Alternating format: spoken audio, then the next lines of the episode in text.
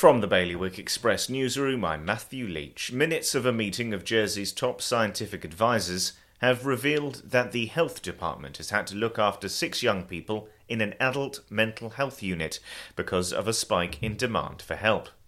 Committing to on island quarrying will secure Guernsey's aggregate supply keep money in the local economy, and make sure the island takes responsibility for its impact on the environment. That's the message from Policy and Resources, who'll back the relocation of Ronez's stone plant to the Chouet headland. A 50 year old man has appeared in Jersey's magistrates' court to face two charges of grave and criminal assault and biting a police officer. Shane Lele appeared before Magistrate Peter Harris yesterday, charged with four offences.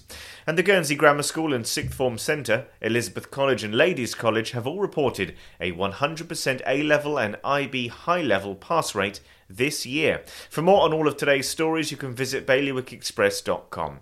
Your weather today is going to remain mainly sunny and clear this afternoon. Wind will be a west to northwest light force 3, and there'll be a top temperature of 19 degrees. And that's Bailiwick Radio News, sponsored by XRM. Regulatory Compliance Manager, software designed to simplify JFSC reporting. Visit xrm.je for more information.